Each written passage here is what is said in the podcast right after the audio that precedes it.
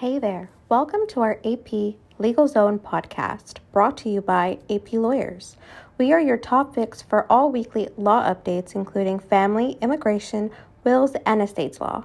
Just a friendly reminder we are not your lawyers, and everything contained in this podcast is for entertainment purposes only and not to be construed as legal advice. Be sure to subscribe to our podcast so you can stay connected with any updates and get notified about our new episodes. Hello,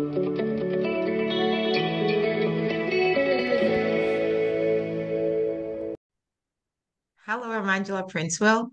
And I'm Sherine Abdi. I'm Tabindah Barlas. And we are back to talk about uh, maximum parenting time. So we're just talking um, about uh, a, pre- a separate topic. And we were in a conversation and we thought, you know what, we really need to put out this content very quickly. And we know that um, this is something that's weighing a lot on our clients' minds. So we want to be able to talk about how much parenting time you can get and what are the factors that a court or an arbitrator would be looking at and most especially your settlement focused lawyers what we, we will be looking at when we try to negotiate um, parenting time that's the maximum and in the best interest of the child. So I'm being very careful here because in the past we would say we would throw out words like maximum contact principle, First off, this has been taken off of the Divorce Act of Canada, so it's no longer really a thing. But what we're talking about here, specifically in the Divorce Act, it says when allocating parenting time, the court will give effect to the principle that a child should have as much parenting, as much time with each spouse, parenting time with each spouse, as is consistent with the best interests of the child. So there's two parts to this. One, the child would have as much time with each parent, but it must be consistent with the best interests of the child. So I think this should be, do you think that do I do we even need to explain that sentence or do you guys what do you guys think? Is it self-explanatory? Because it sounds that way. I think it will be self-explanatory if we talk about the best interest of the child, but I think the sentence is going to make as much sense as it's going to make right now. okay that's that's i i like that so where the child is and when we're con a lot of times um people come to us with this concept of 50 50 so Tabindah i i know you do a lot of parenting matters mm-hmm. and as you can tell, there's nowhere in the act that anyone has a presumption of 50 50. So I, I would like you to just kind of weigh in on that based on your experience. So, based, I mean, I've been on both sides of the table, Angela, I should say. I've been uh, the lawyer where I'm requesting uh, limited parenting time for my client. And on the other side, I've been a lawyer asking for the maximum contact. But I have to say that when, when you're asking for a limited contact with uh, between the party, between the other party and, and your child, um, you have to take into consideration the the risks of harm to the child right? So um, unfortunately there there are clients that come in that are victims of domestic violence. And while that is uh, that is considered it's not one of the factors. Domestic violence on a spouse is different than the risk of harm to the child while the other parent is in a caregiving role totally different right? Um so uh, i mean it yeah so to begin yeah. off uh, to begin i'm i'm just going to say that i've been on both sides um, and it's sometimes you, there are two sides of the argument yeah sure do you, do you want to weigh in on sort of any background comments before we jump yeah in? i mean ideally like the question is you know i want to spend you know you'll meet with someone who says i want to spend as much time you know or i want primary care and i want majority parenting time. And to be honest the only test that you're required to meet is in what is the best interest of this child. So it's a non-exhaustive list. We'll go over essentially the different factors. I think that's very important um, but there's going to be given considerations to multiple different things. It's not just one thing that you're going to look at. And I think that's the important consideration is people are like, well, how do I get parenting time? How do I get more time? How do I do this? What's in the child's best interest? That's the test that you have to meet. and then factoring in obviously it's case specific depending on you know the circumstances of each party the living arrangements the you know the ability to be able to care for the child so all of these things need to be taken into consideration okay so you're saying when your clients come to you and they say i want 50 50 you're going to tell them well, it depends on what's in the child's best interest. And that is the correct answer, really, because the act of the act kind of lists out what is what should be considered in the best interest of the child. And the very first thing is the physical emotional and psychological safety and well-being of the child. So i think again that's one of those statements that goes without saying right? Is how much time with you is good for their physical health. And i, I think that would tie into what Tabindah was talking about violence to the child if that's something that existed but the psychological one is, I think, something that the legal community we we struggle with a lot, right? And I know I've been on on on those discussions as well, where at one point I'm the person arguing that it's not good for the child to have this relationship, but more often than not, I'm I'm arguing that it's essential to have that relationship because not having a parent in a child's life you know could could would not be good for them psychologically in a lot of cases right? Yeah of course. I think even recently you dealt with a case where it it probably was a big psychological factor not to have parenting time with dad. The child was you know identifying it in a different gender and it became very problematic for father to accept that. So psychologically the child did not feel comfortable having parenting time because father had not accepted the transition and there's multiple you know obviously different scenarios where this could play a factor but there's always ways in which it psychologically yes it's it's great for the child to have contact with both parents but then in you know situ- situations like the one i just mentioned it actually might do more harm than good yeah, that's that's uh, yeah. I did forget that case. That's actually a very that's a good point because in that case we strongly believe that the you know dad dad either needed to adjust his um, thinking or parenting time needed to stop in in in that case. So um, another factor so that's sort of the general um, thought behind it right? So what's the how keeping the child safe and and secure and making sure that their well-being is protected is really at the core of it so in in determining that the court would look at the child's needs and i want to I'm, I'm going to mention this and we'll kind of talk about that so the child's needs um, give the child's age and stage stage of the development and and their need for stability. So when we had um, our conversation a few weeks back and we're talking about parenting plan, I know this is something that we talked about. I in terms of a child's age and how that could factor mm-hmm. into sort of a parenting plan. And looks like this is some, you know, a factor in determining the child's best interest. What do you think? Absolutely. So, I mean, child's need uh, and age, I, I think they go hand in hand. So, if you're talking about an infant child who's breastfeeding, that's different. Um, and you may, as as a parent, have limited contact uh, at that stage of the child's life, versus mm-hmm. if a child is 12 years of age, you know, um, and they're more, they're a little bit more independent. That's when, mm-hmm. and I'm kind of tying it to the the other factor about their views and preferences but really that's what they we mean by the child's need. And stability is is very important. So right now um, i have i have a case where there's been a lot of instability in the children's life. They're two and and eight years old um, and there's been a lot of moving around right? So you the courts do look at which parent can provide the most stable environment for their children.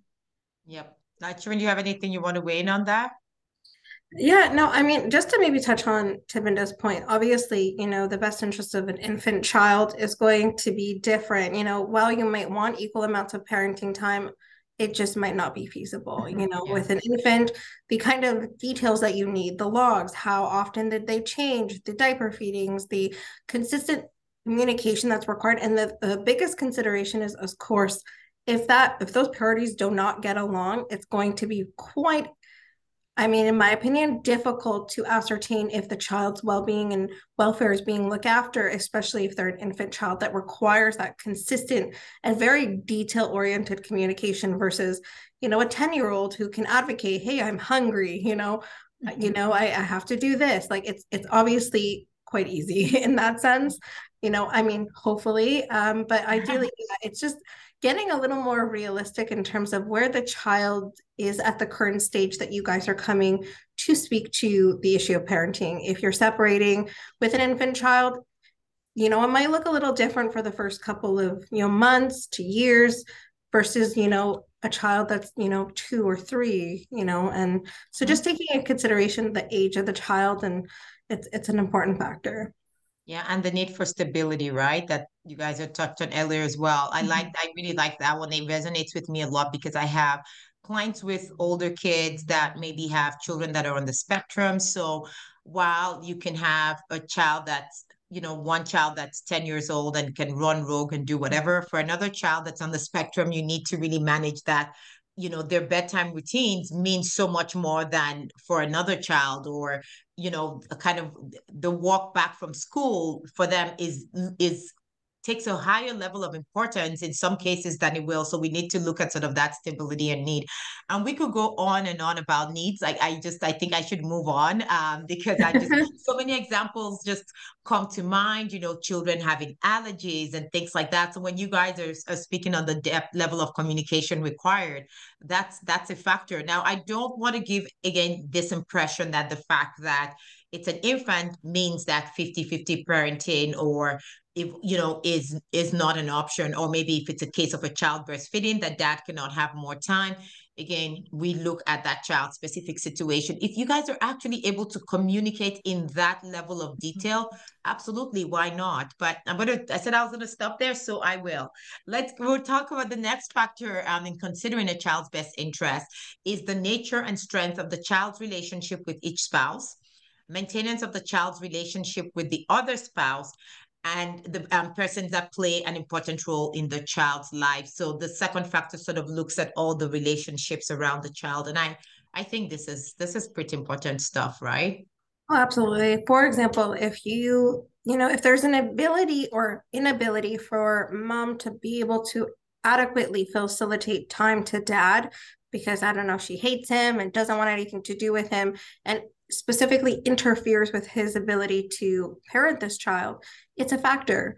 Because if mom can't make sure that dad has parenting time, maybe dad should be in the position of making decisions respecting that child or have a majority of the parenting time. If he's able to facilitate a more meaningful relationship you know we understand that parties don't get along all the time but you have to look at what's in the children's best interest not your best interest.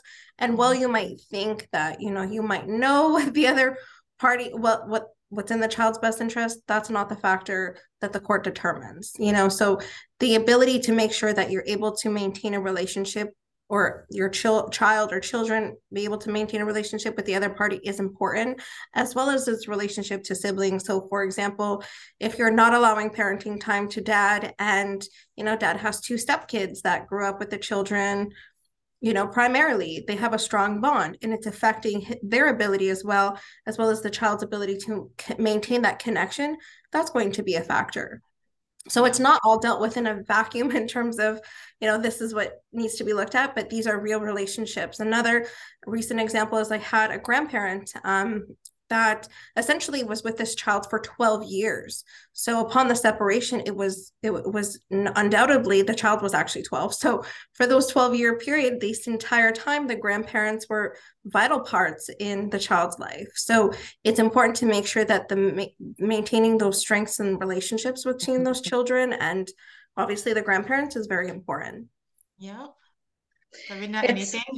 yeah, actually, I just want to um, on on uh, mentioning the grandparents. I just had an uh, interesting court appearance the other day uh, on a matter where both parties were working full time, and at the time that their youngest son youngest child was born, um, the grandparents moved in with paternal grandparents moved in. And the judge uh, really said, we want parents to be parents. Yes, it's important for the child to have a, a relationship with the grandparents. Um, and when both parents were working, they may have looked after the kids, but now the circumstances are different. The parties have separated. Now the dad or the mom cannot rely on their parents to raise the child, right? Like if they're working, they got to think about um, other avenues such as daycare and, and stuff. So, I mean, it's interesting uh, when you, it's again fact specific but it's interesting uh, when you go to court and you listen to the judge's point of view on on you know uh, different yeah judicial yeah yeah, no, that's that's definitely true. And that's I think um that's why again, you know, alternative dispute resolution processes are are probably ideal mm-hmm. when dealing with parenting um issues. But yeah, actually you did on, on talking in talking about that, you kind of touched on the sec on the third point, which is great. that each spouse's willingness to support the development and maintenance of the child's relationship with the other spouse. And, you know, you talked about the siblings there. So there's a B and C kind of tied together because, yes, it's important to be able to facilitate this relationship. So when we're thinking, and again, remember the focus here is we're looking at what is the the amount of time that this child should have with each parent. And I, I can't stress this enough. People come in with preconceived ideas most times people just say yeah so like every you know how usually when people you know divorce you know he gets every other weekend and i get like there's no usual. You know there's really no usual. People have clients tell me like all my friends yes they just don't have parenting time. Like it just it it doesn't work that way right? So you don't know what factors existed in their case or maybe they just had one parent that wasn't as particular as as your your ex and really the, that person wants to have maximum time. So you know if we're talking again maximum time here i always refer to 50 50 because i'm imagining where both parents are. We're not trying there's nothing weighing in favor of one particular parent so there's both equally capable parents. They both want equal amounts of time with the child. Well is that really in the child's best interest right? It might be maximum time for both parents but is it best for them? So i'm going to jump to d the history of care of the child. We spend so much time on this one Tabindah. i'm going to let you jump in on this because so many i think a lot of time is spent talking about the history of care of the child Exactly.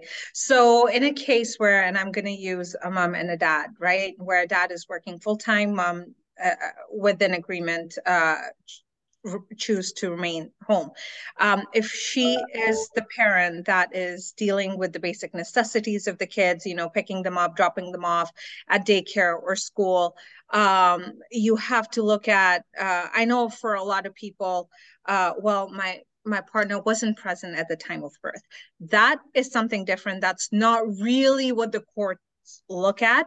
But yes they they do look at the fact that okay who has uh, historically really taken care of the child right? But they also take into consideration okay if one parent is staying behind taking care of the kid well the other party is is really earning to put some food on the table. So there there's some compromise. Yeah. I think i've i've I've taken issue with that myself in the past where I'm like, well, the arrangements people make when they're together, the considerations are different.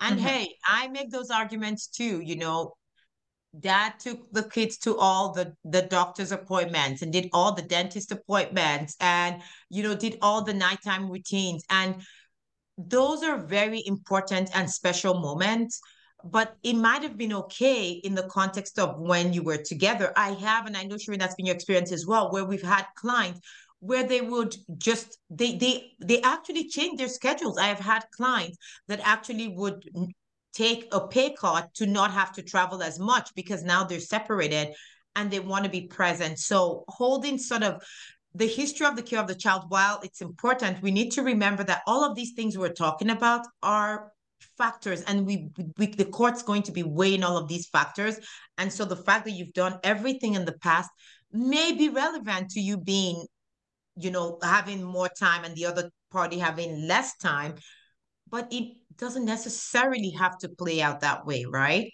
yeah i'll say in a way that a judge put it to me what you did while you guys were together and while everything is he called it hunky-dory that's mm-hmm. not what we're dealing with now and a separation is a new leaf that must be addressed. And essentially, what he's saying is whatever the status quo may have been, and it could be relevant to the circumstances of understanding what is in the best interest of the child, but it doesn't mean that, you know, if historically dad has been watching the child, that historically, that, sorry, ongoing, that dad will continue to to adjust. And like you said, families make decisions while they're together factoring in the fact that they're still a nuclear unit but upon separation things change you know and if they want more involvement parenting time there's more time to split usually upon that right? So at the end of the day like history and care like i just urge people to think a little more realistically about the arrangements just because that's been the arrangement doesn't mean it will be the arrangement going forward. So just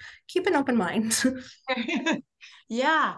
Another big one is the child's views and preferences and of course giving due weight to age maturity um, where it can be ascertained. So i love when i can get a child's views and preferences. No i'm gonna no i don't always love it.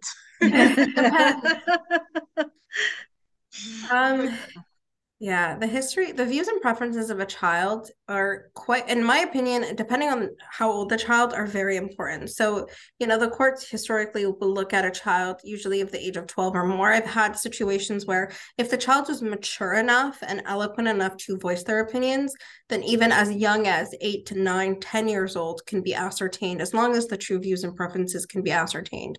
Um, and you know the court because the court the, the children are not direct in terms of being able to participate in the court proceedings by you know being able to just testify about what they'd like or have you know documentation about what they really want. You have to get third parties to get in there to kind of ascertain what are the true views and preferences of a child. Obviously, if a child is 15 years old and doesn't want to see mom and dad, it's going to be very difficult to throw a 15 year old in the car and force them out the door. As if you are a parent, I'm sure you've even had difficulty doing that to a seven year old. So it's going to be a little unrealistic. I've had, um, you know, I've had clients come in that, you know, their children are definitely 14 15 years old and they don't have a great relationship with the child and you know expect that they're going to be the primary caregiver um, for this child who doesn't want to spend any time with them.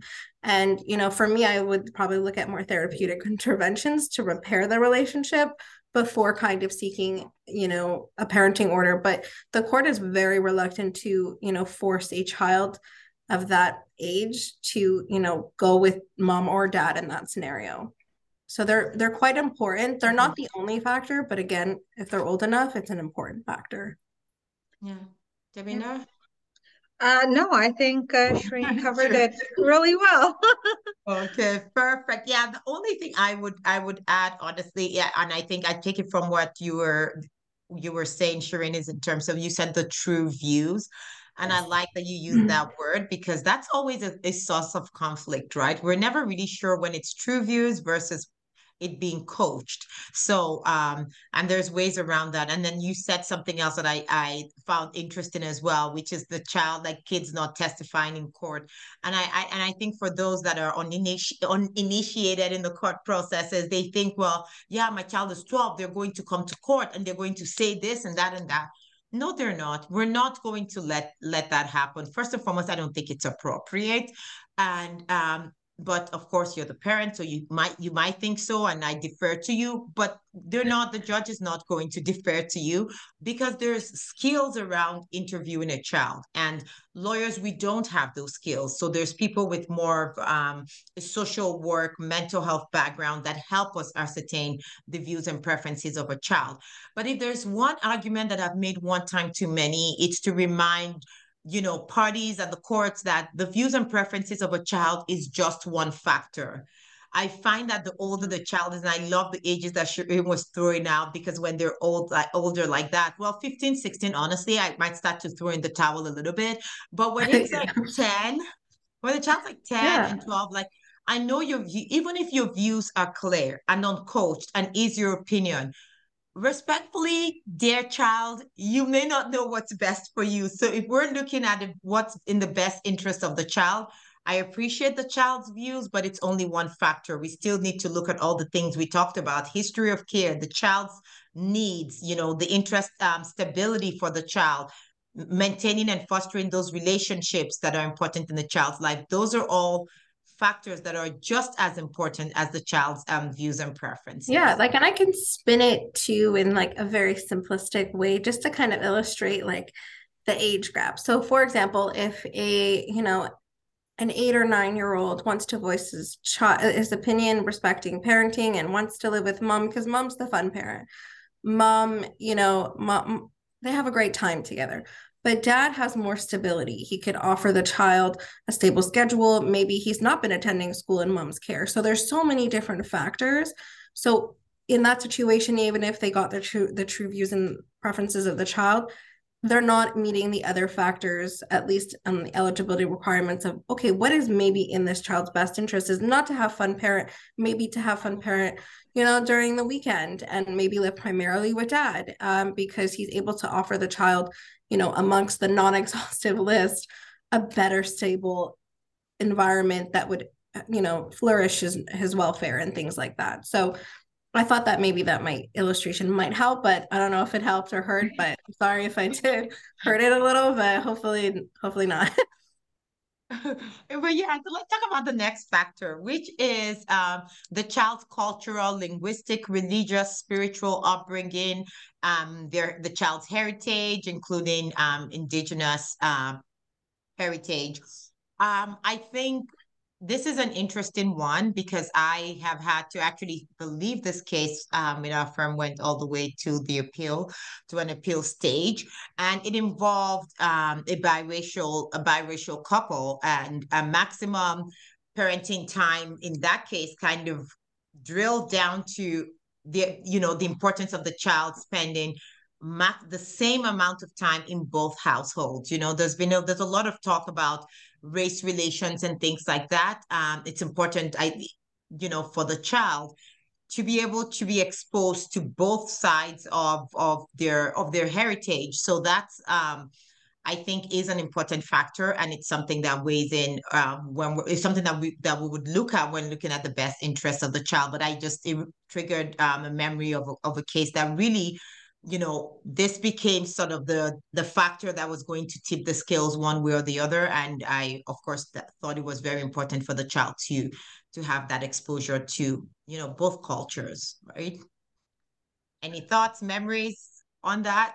No i just i say this to say that you know every every household is different. You know if religion is a big part of this child's life throughout you know the entire year and then not not just one year sorry throughout you know let's call it 12 mm-hmm. years and you know maybe maybe upon the separation you know mom no longer you know is religious and dad wants to ensure that that religious views is continue because that's historically what the child i mean until the child's able to identify what a religion is based on them but they're still minors. These are still you know decisions that need to be made and they're important in terms of upbringing. And i think based on you know the different races as well as in your example is it's incredibly important especially if you have different races for both children or both children for both parties to raise a child that's adaptive to you know their identity you know both parents identity i should say right no, I, I agree. Maximum principle in that in that context would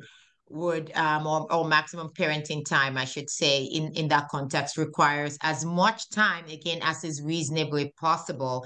In the particular case i was thinking about for me it looked like spending 50% of the time with each other. Actually to be more specific it was more a week about. So one week with one parent and the other week with the other parent. And in one parent's household it involved you know exposure to cousins and grandparents and a large extended family the other home was a little bit more laid back and and all of that. And I think the child could benefit from sort of having those relationships, right?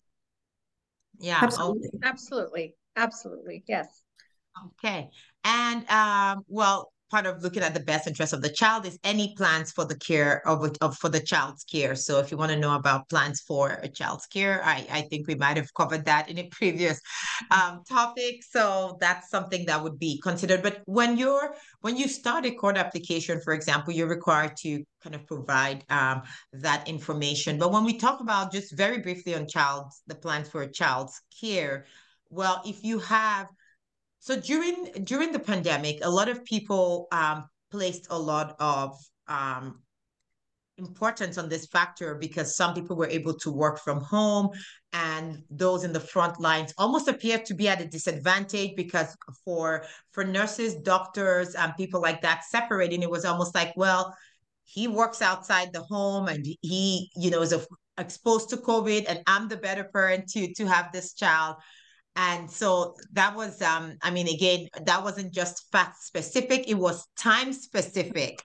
But fast forward you know a few months now with all restrictions dropped i still hear people saying things like i work from home and i could take care of the child and that might be fantastic and it might save on daycare costs. But guess what? For some people you know, daycare might be appropriate so they can get that um, exposure. To me, I don't know if you have anything to weigh in on that um, subject. I do actually, and circling back to the same file, um, uh, uh, the courts do acknowledge that just because, well, yes, circumstances have changed, dynamics of working from home, you know, and working in the office, they have uh, changed, but even when you're saying, oh, I'm working from home, I'm able to care for my child, uh, the judge or the court in that instance said realistically if you're working 9 to 5 and if you're truly working then how much time can you really truly put towards caring for the child? Right? So you can't work a full 8 hour uh, and expect that oh i'm also going to care full time. My child doesn't need to go to the daycare that's not a good argument. Just because you're working from home uh, and you want maximum time with your child, you can't say, "Oh, I'm I'm working from home. I can care for my child." No, you actually need to work during those eight hours. I like that. I think I think you actually even touched on the next factor, which is the ability and willingness of each person to care for. Because you're right, like it's so easy to just say I work from home, but are you actually caring for the child? And so you know we have to look mm-hmm. beyond sort of the surface. So your plan must also make sense. So I'm going to jump to the other factor, which is um any um what sorry no this is still talks on the ability and willingness of each person with respect to which an order is made um, to communicate and cooperate with the other um, with the other parent on issues affecting the child. And I think it was Sherine that kind of touched on this very early on. And this is pretty important because if you if you're going to have equal amount of time, it requires a certain level of cooperation. Actually, I, I, am going to walk that back a little because it depends again on age, needs, and that's why these factors all kind of tie together. Mm-hmm. Because in my mind, I'm thinking, well, if we're talking about a child without special needs that's say 12 years old, they might having a a, a 50-50 parenting um schedule might work better because if you're doing say pick up at school on Fridays or something, then it reduces the the parents kind of seeing each other. The child can maybe sometimes commu- you know take their books back and forth. Like it might actually be helpful. But then when you're dealing with younger children a week about is not necessarily encouraged. And then now you're dealing with just milestones and steps and details. So i don't know cooperation takes a whole life of its own. Sherine any thoughts no, I I mean I agree. Like I it doesn't get beyond that. I at the end of the day, like you guys do have to cooperate and like and I mean in terms of like sharing information that affects this child, like you know, report cards, it say, you know, there's issues with the school and there needs to be communication about, you know, steps to address behavioral issues or, you know, if there's medical concerns, you know, the ability to be able to communicate in a way and I'm not saying there's such thing as perfect parenting. If if so, I've never seen it. But um, in terms of just kind of being able to communicate the direct things that are affecting the child, obviously those things would look different on a child depending if they're infant or if they're older. You know, it it, it changes as things change, and again on a case by case basis. Yeah, Sorry, Tabindah, it looked like you wanted to add something there. Yeah, yeah, I just wanted to focus on the communication part. I think when you're looking uh, to have maximum parenting time with your child, it's important that you are able to communicate with the other party. If you come and say, "Oh, our communication is not good, we can't talk, uh, we're not respectful," well, then how are you going? Uh, how are you even going to try to, uh, you know, decision making is a separate topic, but uh, you can't convince the court yeah. if, if your communication is not good because you're going to be parents for these children for the rest of their lives. So you have to communicate put your egos put your aside and just focus and and keep your topics and discussions child focused but communicate for god's sake. You don't you don't want to go through lawyers all the time. Exactly. and respectfully. Yes. Communicate respectfully. Be very mindful of your communications. We do see them And, if you, and if you do want that maximum parenting time, but you don't want to encourage um, a relationship. So let's even say in a scenario where all factors considered, it might be appropriate. I'll, I'll just say dad. It might be appropriate in this case for dad to have the child primarily. But because it looks like you might not facilitate a relationship with mom, then you, the, the, the, the scale kind of tips in favor of giving mom way more parenting time because it appears that you're not going to facilitate that relationship. You're not going to be cooperative, even if all other factors seem to be weighing in your in your favor. So that's um something that you want to be mindful mindful of. And sorry, Angela, just to add, if you have been early on in your stages ordered to use um, a third-party application like AppClose or OurFamilyWizard, uh, and say later on things are heated, even though sometimes we see in family law cases they they do die down, but uh, you know if if you're if it's a contested or contentious uh, issue, don't stop using that app still communicate, right? If you arbitrarily decide to, oh, I'm not going to use it, it's actually going to make you look bad. Yeah, true. Exactly. And well, even if you do communicate by text, we will get those text messages, as yes. Said. so, um, you know, just kind of think about the fact that your your um, emails, your your texts, and communicating through those apps are something that lawyers and judges and multiple people are going to be looking over and yeah just just be cooperative respectful. If it's if you don't want to see it all over the internet the next day don't do it. You know what? That doesn't even count. Some people don't care. But we do. We care about you. We care about your family. We care about making sure that you have this you know the maximum amount of time um parenting time that is best for your family. So just listen to us and don't don't say any wild stuff so the presence of family violence is a factor that the courts would consider in um, looking at what's in the best interest of the child. Um, and I know that Tabindah, you touched on on this earlier in terms of you know violence against a parent um, versus against the child. Um, and and those would be sort of clear cut scenarios. Obviously, if a child's being physically abused or whatever that's that's very clear cut what mm-hmm. how that should weigh into parenting.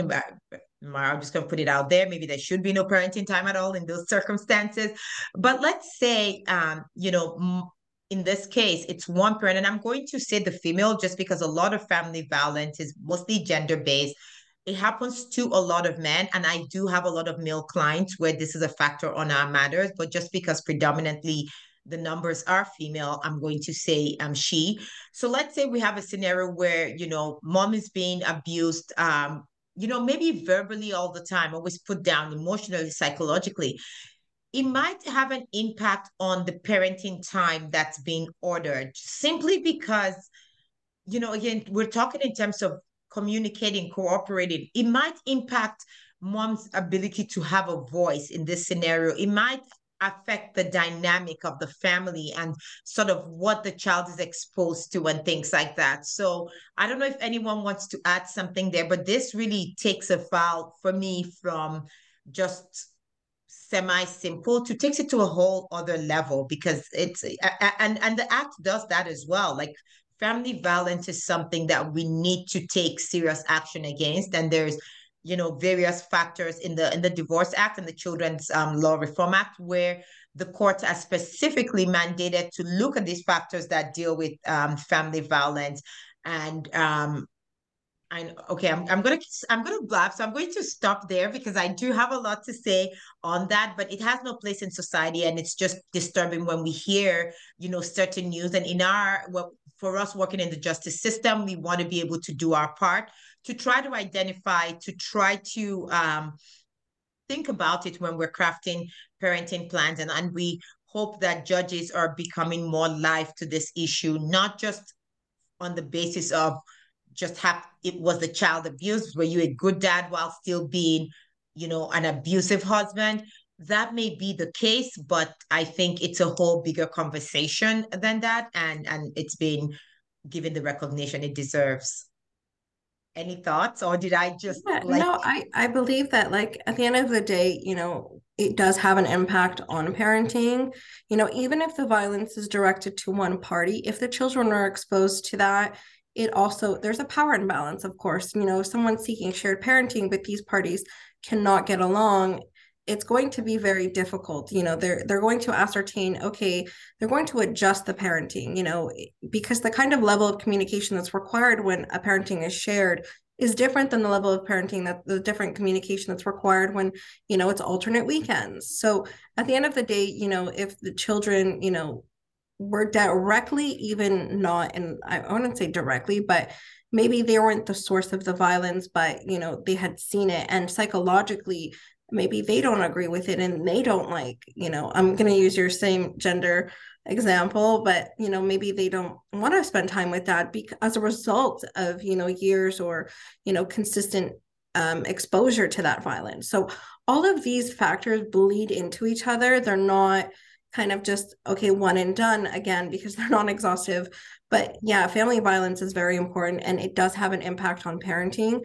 It but i i want to say it by in the sense that if you know children were not exposed or children are young to the extent that they're not aware of the exposure and the violence is directed solely towards one party it doesn't mean that dad won't have parenting time you know? So again it's taken on a case by case basis but you want to be very careful in terms of how that violence impacts your situation what parameters can we put, put in place and you know how do we resolve the issues in terms of parenting? But yeah i think i could also talk on this issue as equally as long but we're going to move past so yeah and and the other two factors um kind of from the divorce act talk about the appropriateness of an order um you know when you're dealing with uh, and people being able to cooperate the ability and willingness of a person that's engaged in um, gender, um, sorry, family violence to care for for the and, meet the needs of the child. So I'm just going to jump to the last one because I think we touched on those two factors. And it's any um, civil or criminal proceedings, conditions, or measures that are relevant to the safety, security, and well being of the child. So again, in this case, to kind of draw the distinction, earlier, in this case, it's the well of the child, not necessarily of the parent, but do not be deceived. What affects the parent has an impact on the child because it's all you know the child is part of a family unit but yes so i've either one of you and i know you have had um, any criminal proceedings kind of affect your family law matter yes um most of the time they're I mean, it's sad to say that like if there are times where the the issue is directly with the child in an, an abuse situation where you know sexual abuse has taken place and there's a cr- separate criminal proceeding taken place i've seen that unfortunately a few times. And of course that's a relevant factor because they're not going to want to put you know the child in a very uncomfortable situation especially while an ongoing you know criminal proceeding is happening.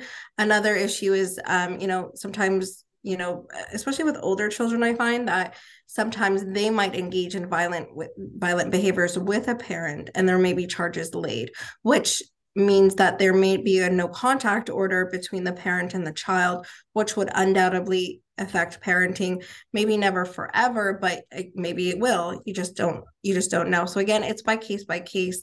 Another factor is if um, you know there's a history of domestic violence or domestic incident where mom has a restraining order but it does affect the well-being of the child given that restraining order in place against the other party. Yeah, absolutely. Tabindah, did you want to add anything to that or no, I think summary. Trains, yeah, covered it. Thank you. yeah, yeah, I, I think so as well. So those are sort of as Therese keeps reminding us, the non-exhaustive factors when we're thinking of yeah. the best interest of the child.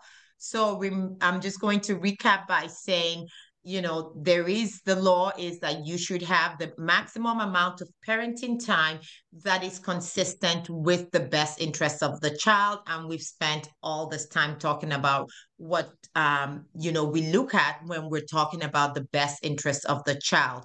Now we do agree that it's important. There's all this the social um, science studies you know support the fact that the child should spend as much time with each parent but remember, that doesn't mean 50 50. It just means, again, as what is in the best interest of the child.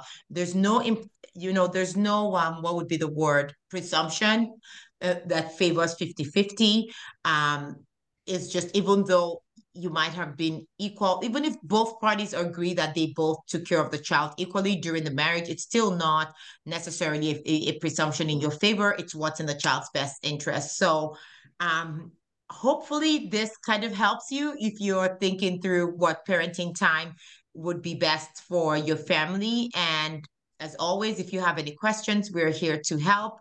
And that's bye for now. Oh, first I want to shout, say a huge thank you to to you ladies because this was one of those days where we powered through. We we had had sort of a discussion earlier on a separate topic, and you know this was a question that came to us, and we thought, you know what, this is pretty important. We want to put out this information out there.